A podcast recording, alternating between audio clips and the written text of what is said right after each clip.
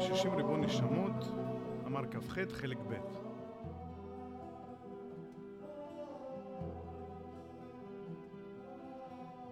שלום רב חברים יקרים, שוב אנחנו לומדים ביחד את אה, מאמרי הסולם, מאמרים חשוב לכל יהודי להכיר ולהפנים, מאמרים שמדברים על אה, פנימיות היהדות, נשמת היהדות, על ההשקפה וההסתכלות הפנימית. למעשה, לפני כל לימוד תורה צריך אה, ללמוד את ההשקפה, להבין מה הסדר הכללי של הדברים, ובחלק הזה של הלימוד אנחנו מתעסקים במאמרים העוסקים בקשר בין הפרט לכלל. אז חלק ב' של אה, מאמר 60 ריבון נשמות הוא קצת מורכב, הוא לא ארוך. אני לא יודע להסביר את כל הדברים שיש פה, צריך ללמוד את זה יחד בחברותה, בבית מדרש הסולם, כדי לראות את הזוויות השונות ולהבין את הדברים הקשים. אבל uh, לפחות אנחנו לא ניטה בשאלות שיישארו לנו מהלימוד של המאמר הזה, ונוכל uh, בעזרת השם גם לקבל מילוי על החסרונות האמיתיים האלה. מתחילים. אני קורא את החלק השני של המאמר. איתה בזוהר, ואפילו גברא חדה, אי יתיב, כמה מראה בתיובתא שלימתא, מיד ייתה מלכה משיחה. התרגום ואפילו אדם אחד, אם ישוב לפני ריבונו בתשובה שלמה, מיד יבוא מלך המשיח. המקור הוא כנראה זוהר כי תצא, אות מ"ח, וזה לשונו בהסולם, ככה פירש בעל הסולם שם. אשרי חלקך, ראי מאמנה. כנראה רבי שמעון מדבר עם אה, ראי מאמנה, משה רבנו, נשמת משה רבנו, שמשתתפת בלימוד הזוהר של החברה הקדישה. שאתה בעל תשובה, ושקול כנגד שישים ריבו מישראל. כי משה רבנו, כמו שאמרנו, שקול כנגד שישים ריבו מישראל. ואתה החזרת להקדוש ברוך הוא ושכינתו למקומם למעלה ולמטה, ובשבילך יגאלו ישראל ויחזרו למקומם. כתוב גדולה תשובה שבשביל יחיד שעשה תשובה מוכלין לו ולכל העולם כולו. זה מביא לנו את המובאה הזאת בתחילת החלק הב' הזה של המאמר, ומסביב לזה אנחנו צריכים להבין מה קורה פה, איך יכול להיות, איך יכול להיות שנשמה אחת שחוזרת בתשובה, זכותה עומד לכל העם. איך, איך זה עובד? ועוד שאלה, משה רבנו שקול כנגד 60 ריבו מישראל, איזה יחס מיוחד זה? האם זה פרטים מסוימים, הם שקולים כנגד הרבה פרטים אחרים?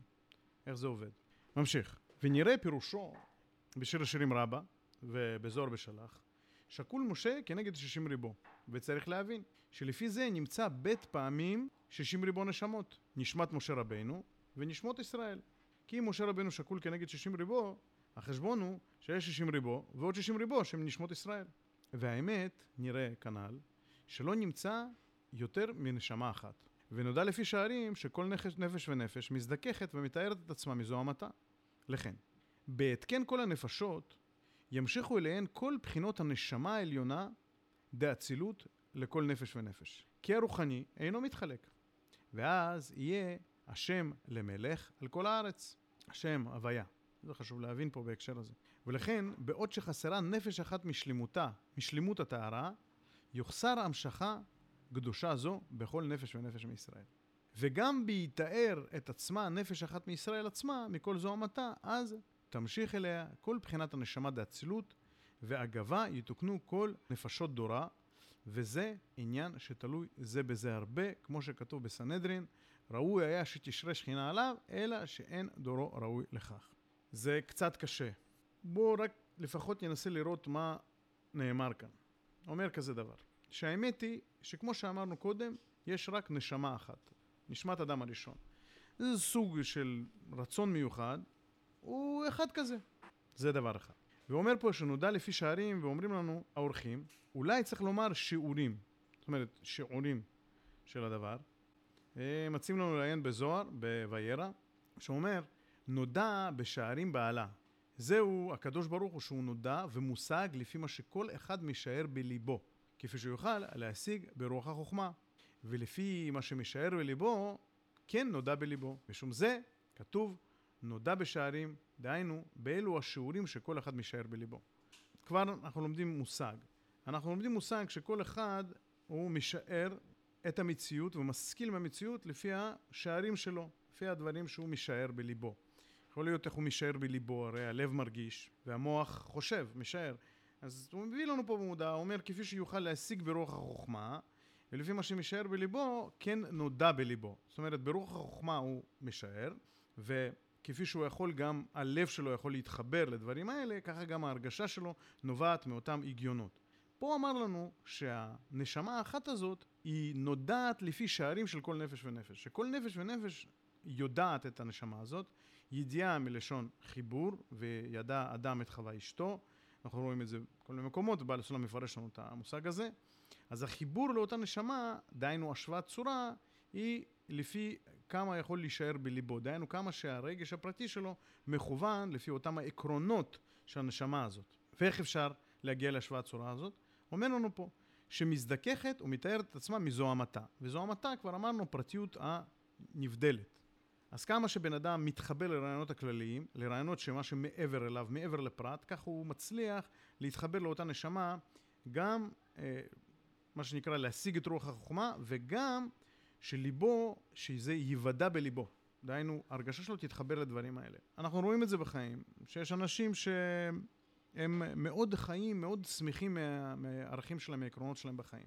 ויש כאלה שיש להם עקרונות, אבל לא ממש חיים אותם, לא מרגישים אותם, אז באופן טבעי גם אה, בוגדים בעקרונות האלה. למעשה הם לא חיים אותם. זה הרגשת אמונה. מה זה הרגשת אמונה? שיש לי איזשהו רעיון שאני כל כך אוהב אותו, אני מוכן לעשות בשבילו הרבה. אני מאמין בו. ואפשר לראות את זה בכל המקומות. מדברים הכי יומיומיים עד לדברים מאוד מאוד גבוהים. או בן אדם יכול ללכת ו... להקריב את עצמו על קידוש השם, מחד, מדחי בן אדם שמאוד מאמין בחברה מסוימת, אז הוא מוכן לקנות את המניה שלה אפילו אם היום היא יורדת, כי הוא יודע שיום אחד היא תעלה. זאת אומרת, יש לו איזושהי ידיעה, איזשהו משהו שהוא משער, אבל הוא גם מאוד מאמין בזה, והוא מוכן לפעול לדבר הזה ולהרגיש אותו, כי הוא מרגיש אותו.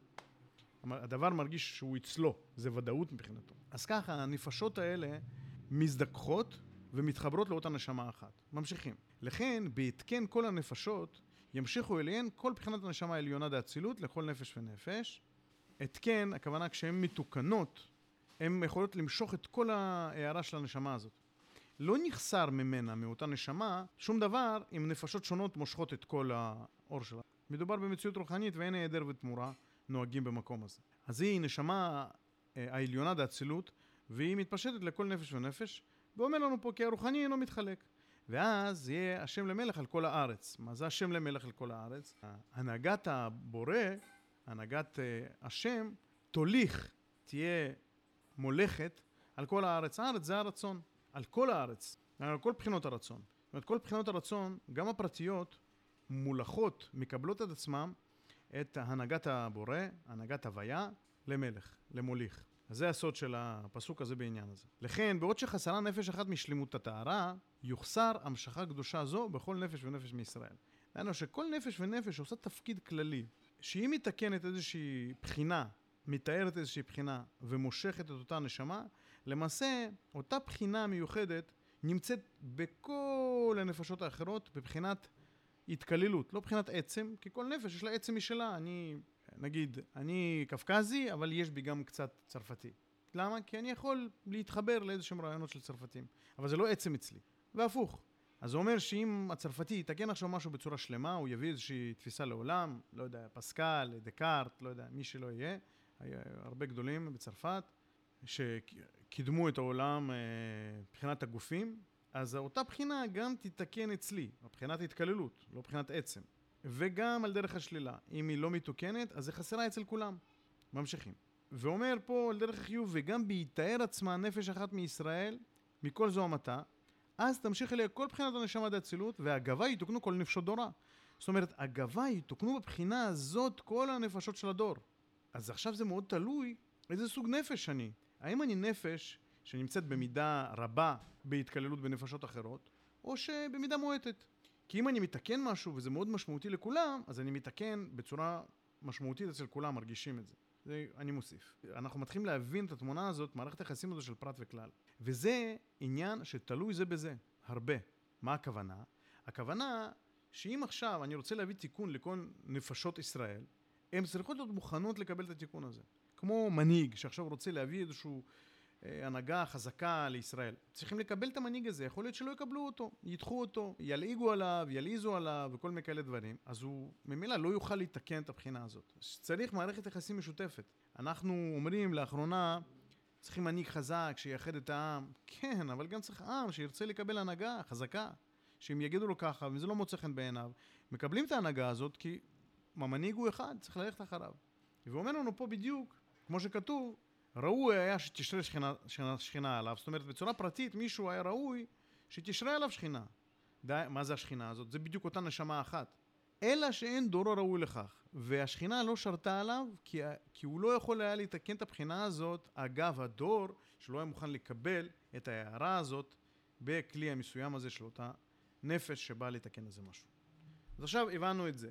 נפשות מתחברות ומזדכות כדי לקבל את ההערה השלמה, כדי לבטא גם את ההערה השלמה אה, של הנשמה האחת, וכל אה, נפש שמזככת את עצמה באופן מלא, היא באופן מלא מתקנת את הבחינה הזאת של אותה נפש בכל נפשות האחרות. מחד. מאידך, היא יכולה גם להכשיל, וגם אותו הדור צריך להיות, אותם הנפשות האחרות צריכות להיות מוכנות להכיל את ההערה הזאת, אחרת גם לאותה נפש אה, היא לא תוכל ששכינה תשרה עליה. ממשיכים. ותוכן הדברים מפלאי תמים דעים, שאותה הנשמה שזכתה להתאר את עצמה, תכף מתאמצת לעלות חן הדור ולבקש עליהם, עד שמעלת כל הדור שלה למעלתה. וזה סוד שקול משה כנגד סמך ריבו. כי כיוון שהיה הרועי הנאמן שלהם, על כן היה לו אותה קדושה שראוי לכל הדור ואבן. תראו איזה יופי, איזה פתרון פה לחידה הזאת, שהיא סתומה. אומר כזה דבר. המערכת היחסים הזאת של החיבור של כלל, לפרט, של כלל לפרט, יש בה משהו פלאי. כי כשהפרט מוכן, הוא בעצם זוכה לחיבור מלא לכלל. ושימו לב, לפני זה קרה לאותם הנפשות בשם נפש, ופה הוא אומר שאותה הנשמה שזכתה להתאר את עצמה. דהיינו, כשהיא זוכה להתאר באופן מלא, היא הופכת לבחינת נשמה. למה? כי היא זוכה להשוואת צורה עם אותה נשמה אחת. ומה זה השוואת צורה?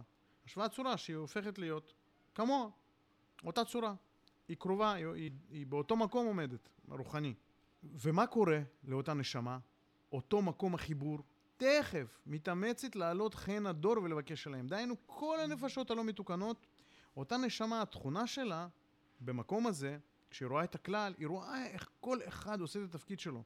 היא לא רואה רע נפרד שעומד בצורה נבדלת. היא רואה איך כל הדברים קשורים במארג אחד בתמונה שלמה. והיא מתאמצת להעלות את חן הדור הזה ולבקש עליהם, כמו שאנחנו ראינו בפרשות עכשיו שלמדנו בפרשות השבוע, משה רבנו מתפלל על כל עם ישראל, איך יכול להיות שבן אדם אחד מתפלל על כל העם? עד שמעלת כל הדור שלה למעלתה.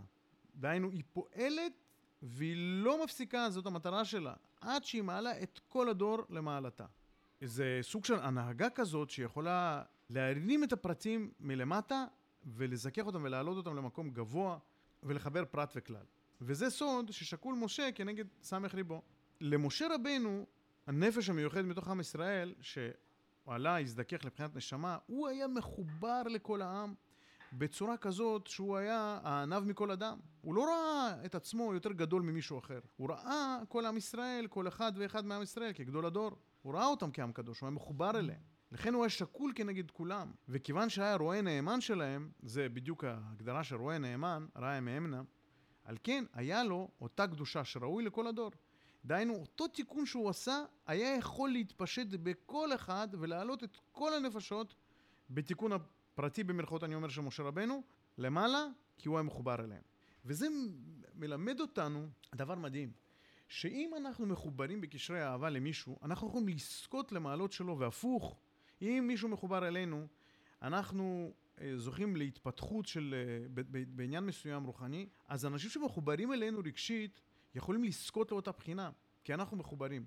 זה בדיוק הסיבה שאנחנו אומרים קדיש, או עושים אה, ברכות לעילוי נשמת או לרפואת מישהו. מה הקשר? מה הקשר? אני בכלל לא מכיר את הבן אדם. אבל בזכות שיש לי קשרי איזשהו קשר איתו, איזשהו קשר של אהבה, המצווה שלי, הכוונה שלי, היא הופכת אה, כמו אה, הון רוחני גם של אותו אדם. כי הנשמות שלנו מחוברות כמו כלים שלובים במקומות האלה. ואותו דבר עניין של דבקות אה, ברב. רב יכול לתת למישהו ברכה, וברכה זה דבר שצריך לשלם עליו ביוקר. כי כל התיקונים שניתנו לאדם לא ניתנו לו סתם. ואם הוא מחפש קיצור דרך, הוא יצטרך לשלם על קיצור הדרך הזה. כי את העבודה הזאת צריך לעשות. אז איך ישלם על הברכה של הרב? אז או שההשגחה תיתן לו איזה שהם אה, אתגרים, או שהוא ידבק ברב הזה, ויהיה כמוהו ממש, ואז כאילו הוא לא קיבל מתנה שוצ... או הוא לא קיבל אה, ברכה שצריך לשלם עליה, אלא זה דבר שיצא מכיס אחד, נכנס לכיס אחר, הוא התעבר ברב הזה, הוא נהיה, אה, סידר את בית המדרש, עשה מה שהרב הזה אומר לו וכולי. זה, אנחנו רואים את זה בספרי, גם בספר הזוהר אנחנו רואים את זה, וגם אנחנו רואים את זה בספרי חסידות, שבנויים על העניין הזה של הדבקות, שאנחנו יכולים להידבק, אנחנו יכולים לעשות דברים, מישהו חולה, קוראים עליו תהילים. איזה מין דבר זה? מה, אנחנו עכשיו מנסים לשכנע את הבורא לא לעשות את הדבר הזה? לא, לא כזה. הבורא יודע מה הוא עושה. אבל עכשיו אנחנו זוכים לתת אמונה לאותה נשמה, כי אנחנו עכשיו רוצים לייצר איתה חיבור חזק בקדושה, ואנשים רחוקים מאוד, דרך המקום הזה מייצרים חיבור אה, ועושים תיקון במקום הזה, ואז כל הנשמות, או, ואותה נפש ספציפית זוכה לחיבור. זה גם אומר לנו שכל התיקונים וכל השפע שיורד לעולם, הוא בא דרך המקום הכלל, ומהכלל יורד לפרטים. גם התפילות שלנו, כל התפילות שלנו למקום הכלל. ולא תיתן לי, תביא לי, תרפא אותי. אפשר לבוא, להתעורר מהמקום הזה של החיסרון הפרטי, אבל להתפלל לכלל, וממילא מי שהכי זקוק, הכלל ייתן לו. זה בעניין הזה. ממשיכים. וסוד העיתים המתחלפים עליו הוא בחינת דורות. אלא שכל דור ודור מתנהג כפי השופט שלו. סוד השכל, השופטו. לפי שמקבלת מהקדושה אז בזמן ההוא. ולכן כל נפש מוכנה לשאוב בתוכה נשמת משה ואהרון ושמואל ודוד ושלמה. דהיינו, בבחינת זמנים העוברים עליה ביציאת מצרים ובקבלת התורה, ונשמת משה רבנו, עליו השלום, מתגלית עליו. ובשבע שכבשו, נשמת יהושע. ובבניין המקדש, נשמת שלמה המלך ואבן. זה קצת קטע קשה, בואו ננסה להבין אותו. אומר, סוד העיתים המתחלפים, העיתים המתחלפים, מה בדיוק מתחלף? מה זה הזמן? אנחנו מודדים זמן לפי תנועה שאנחנו רואים. תנועה, איזושהי תנועה מחזורית שחוזרת על עצמה כדי שאנחנו נוכל לחלק את המחזור האחד הזה ליחידות ואז אנחנו נוכל לספור עד המחזור הבא. אה, ואנחנו רואים את זה בגשמיות, אה, שמודדים את זה כלפי איזה שהם גופי שמיים קבועים וכולי. אז למה צריך למדוד עיתים מתחלפים? מה בדיוק מתחלף בעיתים האלה? אומר פה את התפיסה הרוחנית של העיתים המתחלפים, כפי שגם מספר לנו התורה, על עיתים שונים. אומר, הסוד של מה שמתחלף אני אגיד לכם, זה לא פשוט שרגע יתחלף ברגע אחר. מה שהתחלף זה בחינה שנקראת דור. מה זה דור? מה מאפיין דור? אומר שכל דור ודור מתנהג כפי השופט שלו. דהיינו, יש איזשהו שופט לדור, איזשהו שכל, קורא לזה, השכל השופטו, איזשהו שכל לדור, דור שבא עם תפיסה מסוימת, לגלות תפיסה מסוימת בעולם. אז הדור הזה, הוא עכשיו, הוא חי ופועם, זו מערכת שעובדת ומביאה משהו לעולם. אולי מחסירה משהו מהעולם, לפי השופט שלו. ומאיפה מגיע השכל הזה? האם הוא עצמאי לדור הזה? הוא אומר, לפי שמקבלת מהקדושה, אז בזמן ההוא, את השכל השופט. זאת אומרת, עיתים מתחלפים זה למעשה אה, סוג של פעילות של דור מסוים לפי איזשהו שכל שקיבל מהקדושה. אוקיי, בואו נלך הלאה.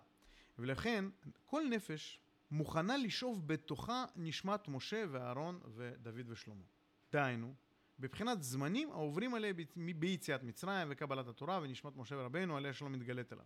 זאת אומרת, אנחנו חווים את הזמנים, את המחזורים האלה בתוך הנפש שלנו, וכל זמן כזה הוא מפגיש אותנו עם הדור של הזמן הזה.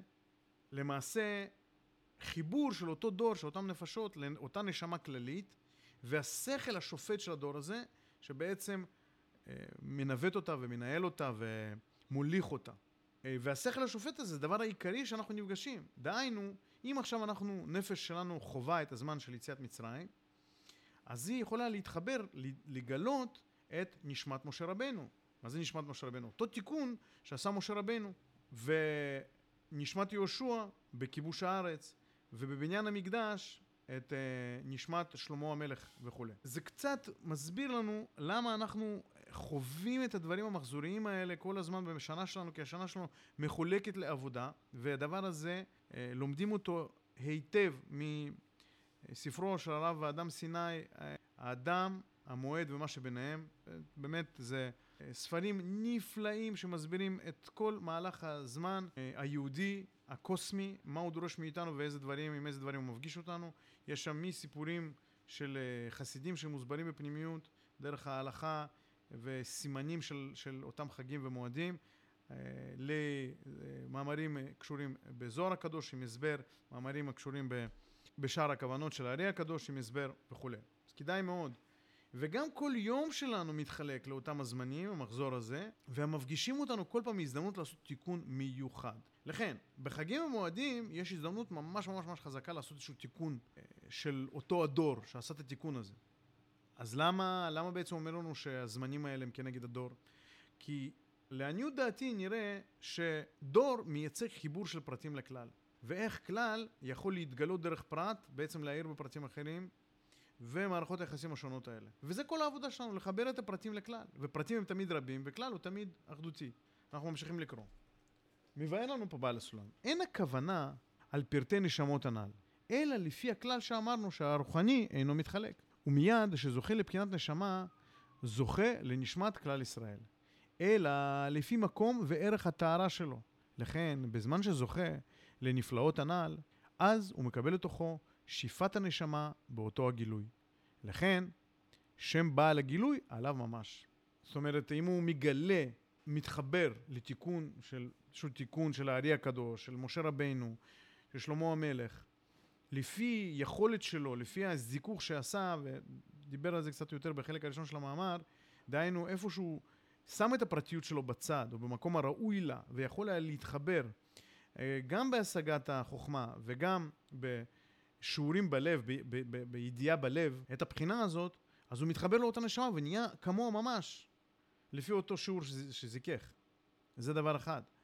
ואז, כשהוא בעצם מתחבר לאותה נשמה, או לאותו תיקון של אותו דור, אותו רמת אותו רמת חיבור לנשמה האחת הזאת, שיש לה שם, דוגמה משה רבנו או דוד המלך, אז הוא בעצמו זוכה לשם, הגילוי, לשם בעל הגילוי הזה. ואנחנו רואים את זה. קוראים לבעל הסולם הארי החי. חוץ מזה שסיפר לנו שהתעברה בו נשמת הארי, הוא גם התחבר אליו. והביא את הכתבים שלו והסביר אותם בצורה הכי מדויקת והכי קרובה למקור. אז למעשה, השם שלו, שמייצג את הגילוי שהוא הביא לעולם, בחיבור שלו לנשמה, לאותו בעל הגילוי. אמרנו פה בהתחלה, הכוונה היא, אין הכוונה על פרטי נשמות. כי עכשיו אני אגיד, רגע, רגע, אמרת לי יש נשמה אחת, אז איך יכול להיות שעכשיו אני זכיתי להתעבר בנשמת משה רבנו או דוד המלך? למה יש נשמות שונות? לא אמרת נשמה אחת? הרי הם זכו לחיבור המלא. הוא אומר, לא, הנשמה היא אותה נשמה, אבל מה, מה השוני? הוא אומר, אתה, לפי הכלל שאמרנו שהרוחני אינו, אינו מתקלק. לפי הכלל שאמרנו שהרוחני אינו מתחלק, ברגע שאתה זוכה לבחינת הנשמה הזאת, אתה זוכה לנשמת כלל ישראל, זה ודאי, אותה נשמה אחת. אלא, לפי מקום וערך הטהרה שלך, שלו, או של אותו אה, צדיק. אז בגלל זה יש כאילו שמות שונים, בעצם לפי ערך הטהרה ולפי ערך חיבור לאותה נשמה אחת. ממשיכים. ואמרו בשבת ובבא מציע, כל ישראל בני, בני מלכים המה, ומלך שמת כל ישראל ראויים למלוכה. כתוב בירושלמי, הוריות. וזה סוד גדול. דהנה, בכל הדורות שקדמו, שהם רק הכנה לבחינת מלכות, היו צריכים כלים מיוחדים להמשכת השופטים שלהם, כמו נשמת משה ושמואל וכו'. אבל יסוד התכלית האחרון הוא תלוי בכל ישראל. כי ביחסר חלק קטן מניצוץ קטן, לא יוכל להתגלות הקץ. על כן, כל ישראל ראויים למלוכה, כי הכל שווים בבחינה זו האמיתית. ולכן, אין שום כלי מיוחד להמשכת השלמות הזו, אלא כל מי שמזכך ומתאר את נפשו להיות ראוי להמשך גילוי המלכות לעולם, יהיה נקרא דוד המלך ממש. תראו איזה דבר. הוא אומר, תראו, יש גילויים, יש תיקונים מיוחדים. כמו כל מיני תיקונים של משה רבנו ושמואל, שבשבילם היה צריך כלי מיוחד כמו משה רבנו, שיוכל למשוך את השכל השופט הזה מהקדושה לכל הדור. אבל הוא אומר, התיקון הסופי של, בחינת המלכות, אה, דהיינו אה, להביא את הרצון הפרטי ביותר שלנו ולבטל אותו כלפי הכלל, כדי שנוכל אחר כך להשתמש בו לפי העבודה של צמצום ב' וצמצום א' וכולי, בעצם אה, לעבוד מבחינת הפרטיות הזאת, קורא לזה התכלית האחרון, זה תלוי בכל ישראל. מה זאת אומרת תלוי בכל ישראל? שכל אחד ואחד צריך לעשות את התיקון כי יש לו חלק מיוחד שבלי אותו חלק הגילוי הוא לא שלם. לא מספיק בן אדם מיוחד שיבוא ויגלה את הדבר הזה ואז בעצם הוא יעשה תיקון לכל הדור. לא, צריך שכל אחד ואחד יתחבר לבחינת, עם המלכות שלו, יחבר את בחינת המלכות שלו לכלל, כדי שהוא יוכל לגלות טעם מיוחד בנשמה המיוחדת הזאת, נשמת ישראל. קורא לזה, אומר את זה, כי הכל שווים בבחינת האמית, בבחינה זו האמיתית, לכן אין שום כלי מיוחד להמשכת השלמות הזו, אין כלי מיוחד. דהיינו, לכל אחד יש כזה כלי, את הפרטיות הזאת. אלא כל מי שמזכך ומתאר את נפשו, להיות ראוי להמשיך גילוי המלכות לעולם, יהיה נקרא דוד המלך ממש. למה? כי דוד המלך הוא עשה את התיקון הזה. וזה סוד דוד מלך חי וקיים. כי לא מת כלל, וכלי שלו נמצא בכל נפש ונפש מישראל. מה שאין כן נשמת משה, שאינה אלא בתלמידי חכמים שבדור, וכן נביאים וכהנים וכולי. וזהו שכתוב, מלך שמת, הכל ראויים למלוכה, הכל ראויים למלוכה. אבל לא הכל ראויים להיות תלמידי חכמים אולי. והבן, וזה סוד, מי שמחויב בדבר, מוציא את הרבים ידי חובתם. והבן מאוד. דהיינו, אם אתה מחויב שנשמתך היא מ... אה, איך נקרא לזה? מהזן של תלמידי חכמים, אז אתה בבחינה הזאת יכול להוציא את כל העם. או אם אתה, יש לך נשמה מיוחדת ותיקון מיוחד של מלך, אז אם אתה עושה את החובה שלך, מוטלת עליך את התפקיד שלך, אתה מזכה את כל העם. וביקשו מאיתנו, ביקש מאיתנו בעל הסולם להבין את זה מאוד, צריך לשקוט ולחשוב על זה ולא לחשוב שהבנו הכל. וזה עניין, בעקבת חוץ בה ישגה, בנכבד. הנער ירעב בזקן ונקלה בנכבד. פירוש, שנער גם נקלה, יריב נפשו עוז להמשיך מלכותו לעולם. כאילו היה מסכנים שבדור ונכבדי הדור. כי גם הנקלה, הנקלה זה פשוט, כן? דהיינו בעל נפש נמוכה ושפלה, באמת בשורשו, אם יכין לבבו ויתאר מעשיו להיות רצויים, אז יזכה להמשיך בנפשו כלל הנשמה של עם קדוש, עם כל הנפלאות שטעמו עם קדוש עד היום הזה. כי כולם לא היו אלא הכנה לשלמות הזו. לכן מוכרח גם אותו הנפש הפרטי לטום הכל, וקונה עולמו בשעה אחת, מפני סגולת הדור ההוא להמשיך כתר מלכותו יתברך, שכולל הכל, והכל צריכים למרא דחתה, וכל פרט ופרט חייבים בו ואהבן. תכף אנחנו נראה את זה, אבל תראו, זה באמת מה שאמר הבעל שם טוב, כשאמר, אפשר לעבוד עם הבחינה הזאת. כל בן אדם הכי פשוט, בזכות שיש תיקון כזה בעולם, יכול עכשיו להביא קדושה גדולה מאוד ולתקן את כל העם בבחינה הזאת, מבחינת המלכות. דהיינו, להביא את הרצון הפרטי שלו אה, לאהבת השם, ולא, אה, ולא יסגף את עצמו, אלא ישתמש ברצונו במקום של היחד.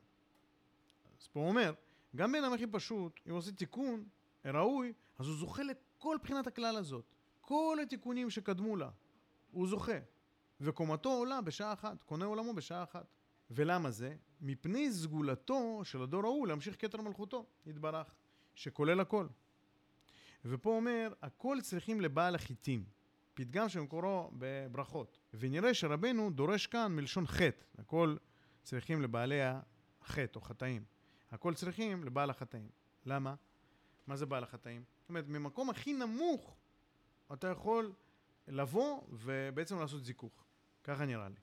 ממשיכים. שכתוב בזוהר, אפילו גברא חדה, אפילו איש אחד שיזכה לחזור לשוב בתשובה שלמה, מיד יבוא מלך המשיח. פירוש, יהיה מי שיהיה, אם אפילו אדם אחד שבדור יזכה להמשיך בעצמו אותה נשמה, יוכל לזכות כל בני דורו. כי כל המחויב בדבר מוציא את הרבים לידי חובתם. אז מה זה שהוא יוכל לזכות את כל הדור, כל בני דורו? הוא יוכל לזכות אותם מבחינה יחסית. כי עדיין כל הדור צריכים לעשות איזשהו תיקון, אבל הוא יוכל לקדם את כל הדור הזה. אנחנו רואים, אה, להבדיל, שפתאום יש תקופות שהכל מתפתח בעולם, כמו בתחילת אה, מאה העשרים. הכל התחיל להתפתח בצורה מטורפת. אה, גם אה, אה, פסיכואנליזה, גם מדע, גם אה, מדיניות, גם כלכלה וכולי וכולי וכולי. וזה הזמן שבא בעל הסולם וגילה את החוכמה העצומה הזאת של פירוש אה, הסולם לזוהר, חוכמת המשיח, תורתו של משיח לעולם, אז הוא בעצם זיכה את כל הדור, הוא דחף את כל הדור קדימה. ויש עוד כאלה דוגמאות הרבה. ואומר פה עוד דבר, איך לעשות את זה? אומר, ויוכל להרבות בתפילה לעמוד בפרץ לפניו, עד שיזכה בעד כל, כל דורו. אז מה צריך? רק תפילה? צריך להבין את העניין הזה. עניין חשוב בחסידות. אין התפילה שלמה עד שאדם עשה כל מה שיכול לעשות, ולהתייאש מכוחות עצמו. ואז מהמקום הזה הוא בוחר ומתפלל להשם, אומר השם, אני מבין שאני לבד לא יכול. איך אני יודע את זה? כי עשיתי, ניסיתי את הכל. ניסיתי את הכל. וכל הניסיון הזה בעצם הביא אותי למקום של שפלות. אני מבין שאני לב שבור, ולב שבור הוא לב שלם. אני מבין שאני לא שלם, אני רק חצי, רק מחצית, רק חיצוניות. אז אני בא, מבין שהדברים האלה באים אליך, אבל אני מאוד רוצה, בבקשה, בבקשה, למען הכלל. זה באמת מה שאנחנו רואים במכתב ההתגלות של אה, בעל הסולם, שמספר שקיבל את ההתגלות בזמן שבעצם בכה בתפילה על הדור בזמן אה, מלחמת העולם הראשונה, ורצה שהסבל ייפסק בעולם. ובמקום כזה קיבל התגלות עצומה שבאה להציל את כל האנושות ולהציל אותה קדימה, על פניו לא פתרון, לא פלסטר לבקשה שלו, אלא משהו הרבה יותר משמעותי, הרבה יותר גדול. והוא לא רק התפלל, הוא עשה הרבה. הוא עשה הרבה.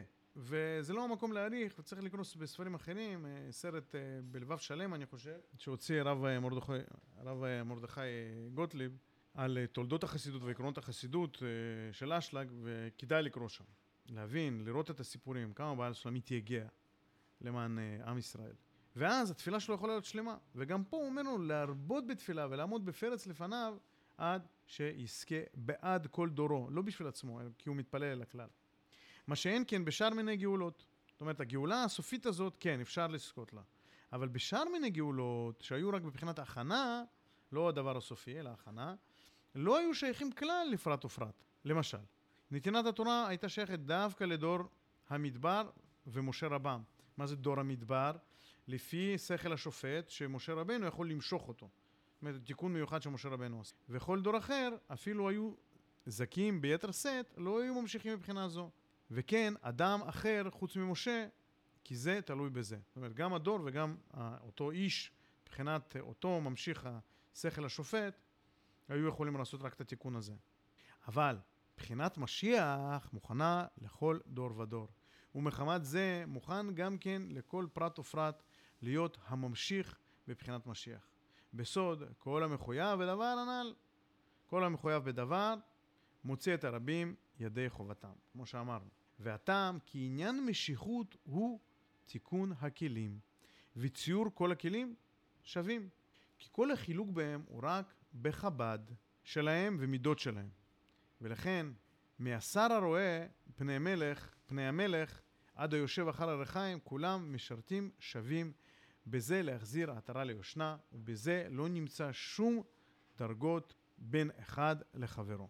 פה בפסקה האחרונה של המאמר הזה מוסיף לנו עוד הרבה מורכבות שצריך ללמוד אותה, אה, שאומר, בחינת משיח זה בחינה שבכל דור ודור אפשר לעשות להגיע לתיקון שלה. לא צריך איזה נשמה מיוחדת שתרד, אלא כל אדם יש בתוכו יכולת. למה אומר? כי אומר, תיקון הזה של משיח נקרא תיקון, תיקון הכלים. הכנת הכלים ל- לרצות גדלות, לרצות אה, מלכות השם. ואומר, ציור כל הכלים שווה. אני לא יודע להסביר את העניין הזה, כנראה יש איזושהי בחינה בכלים שהיא שווה לכל הכלים, כי כל החילוק בהם הוא רק בחב"ד. חוכמה, בינה ודעת, שזה הכלים הגבוהים, הזכים יותר, אז הם שונים, והמידות שלהם. מכיוון שבחינת משיכות היא נתונה לכל אחד, כי במקומות הזה הכלים הם שווים, צריך לראות מה זה אומר, כולם שווים ויכולים, ובזה לא נמצא שום דרגות בין אחד לחברו, במקום הזה אנחנו שווים. עד כאן המאמר החשוב הזה של פרט וכלל, אנחנו מתחילים לגעת בנושא הזה, בעל השנה מספר לנו דרך 60 ריבון נשמות, צריכים להתחזק, להתחזק בהבנה שאנחנו תלויים זה בזה, ולא יכול להיות שאנחנו נגיד אני אעשה את העבודה הזאת אחר כך, כי אחר כך נהיה יותר גרוע לכולם, והפוך, להיות זריזים לעבודת השם, להיות זריזים לעבודת הכלל, וזה יכול להיות גם אם ניתן לכם תפקיד פשוט בעבודה, או בוועד הבית, או ב... ועד ההורים של, ה, של הבית ספר. לעשות את העבודה הזאת ודרך המקום הזה להתחבר ולדעת שאתם מתקנים מבחינה כללית. תודה רבה, חברים יקרים, שבת שלום, המשיך ללמוד.